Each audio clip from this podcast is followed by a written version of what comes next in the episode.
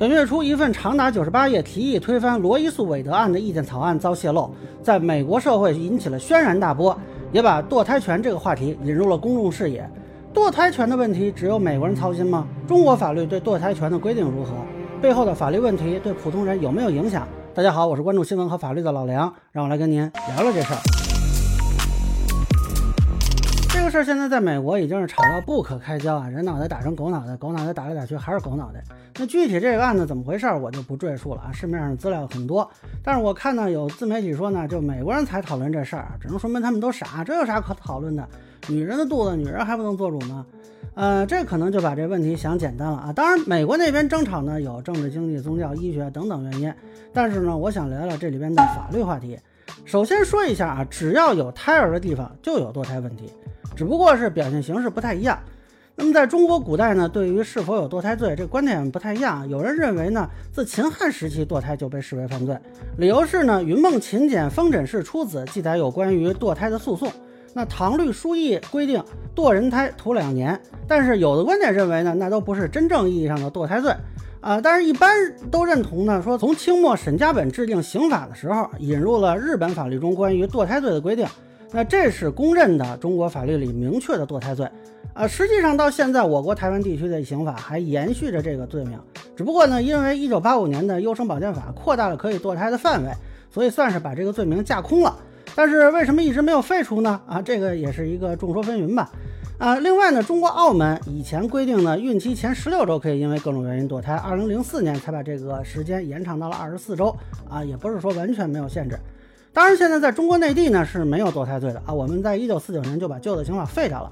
但是目前呢，内地也没有关于堕胎权的直接规定啊，就是说既没有保护呢，也没有禁止。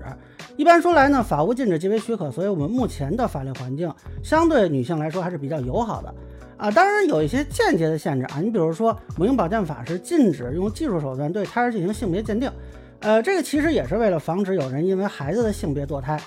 那么整体上来说呢，中国对女性堕胎权还是比较宽松的。但是从法学角度看呢，美国人现在的争论啊，其实也很有观察的价值啊，因为呢，他们在立法上的一个核心争论呢。是胎儿的权利，或者说这个胎儿什么时候开始算人啊？这个法律上给他们的权利从什么时候开始起算？你比如咱们说这个罗伊诉韦德案的法官呢，当时就认为说，除了刑事堕胎领域之外，法律并不承认生命始于活体出生之前。那么，因为美国宪法没有赋予未出生者任何法律权利啊，所以呢，那个判例呢是分三个时间来授予女性选择权。但是呢，这个美国有一些人呢对这个权利起始点的观点就不同啊，比如说有的州认为呢，这个起点应该是受孕啊。除此之外呢，还有什么心跳说啊？那么这是在母体内。那么什么算出生呢？啊，这里也有说啊，自主呼吸说呀，生命体征说呀，部分露出说呀，全部露出说等等。那上述的这些观点呢，目前其实还没有哪一个是被完全认可的。呃，中国内地呢，并不对堕胎权利做这个什么月份呀、时间的规定啊，我们只看医生觉得是不是安全。但是人的权利从什么时候开始，这个话题也是值得关注的。我们对权利的起点啊，一般认为是自主呼吸或者说独立呼吸啊，但是学界有的认为呢是全部露出。呃，但是我们看这个人民法院报啊，有一篇文章介绍重庆一个案子，说有个孩子接生后死亡，父母起诉医院索要死亡赔偿金，一审法院根据这个自主呼吸说认为生下来就是个死胎，那就没有死亡赔偿金。结果二审法院呢觉得应该用生命体征说啊，就判部分支持了死亡赔偿金。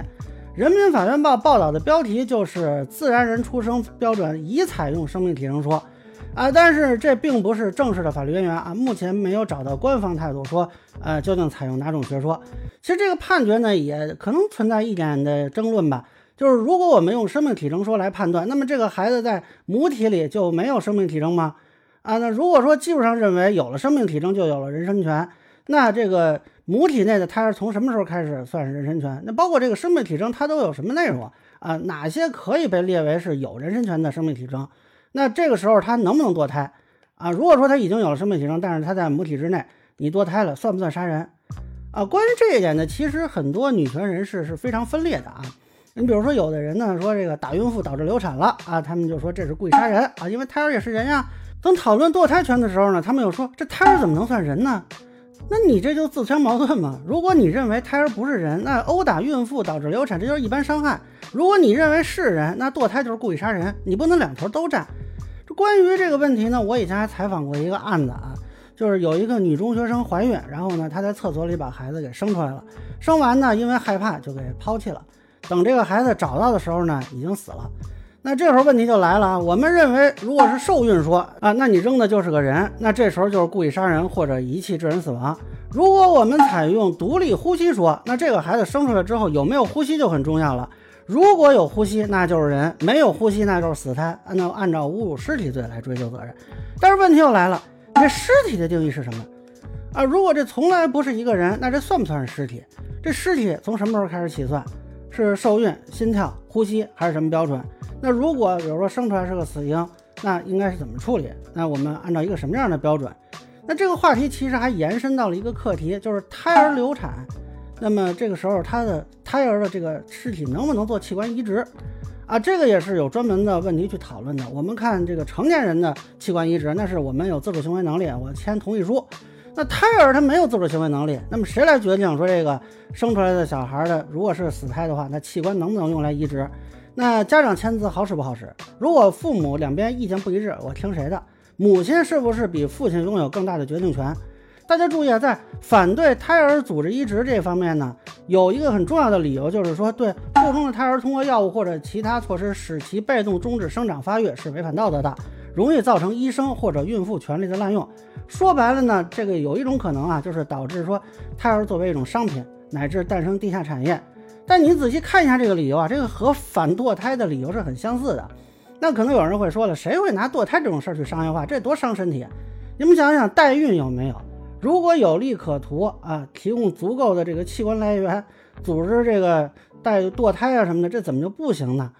啊、呃，所以串回我说的那个女中学生流产的案子，她生完，那么咱们说遗弃，如果说按定侮辱尸体，那么生完签字做器官移植，这个算不算侮辱尸体啊？当然，这个器官移植可能这个话题太小众了，咱们说一个比较通俗的衍生问题，就是胎儿虽然没有生命权，但是大家可能不知道它有继承权。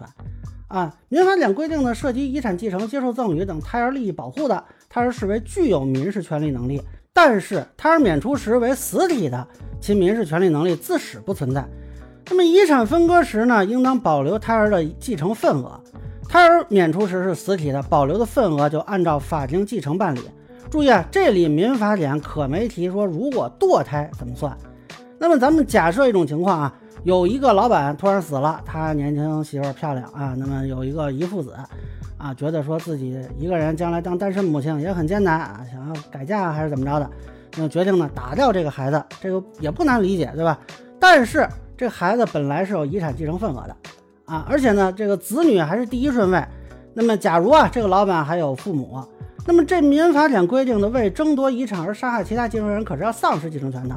当然他堕胎你不能说他算是杀害啊，这个就有点呃过分的扩大了。但是这个继承人确实是因为他的行为少了一个呀，那大家觉得这个时候儿媳妇应该拿到多出来的那一部分吗？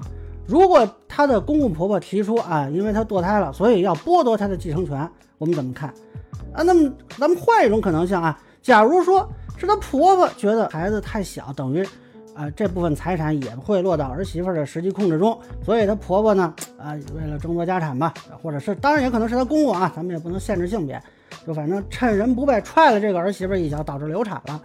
那么这个公公或者婆婆的份额其实也变大了。请问这个情况下，这公公婆婆的继承权受不受影响？该不该剥夺？那么这个时候的堕胎权，你怎么看待它在继承方面的法律后果呢？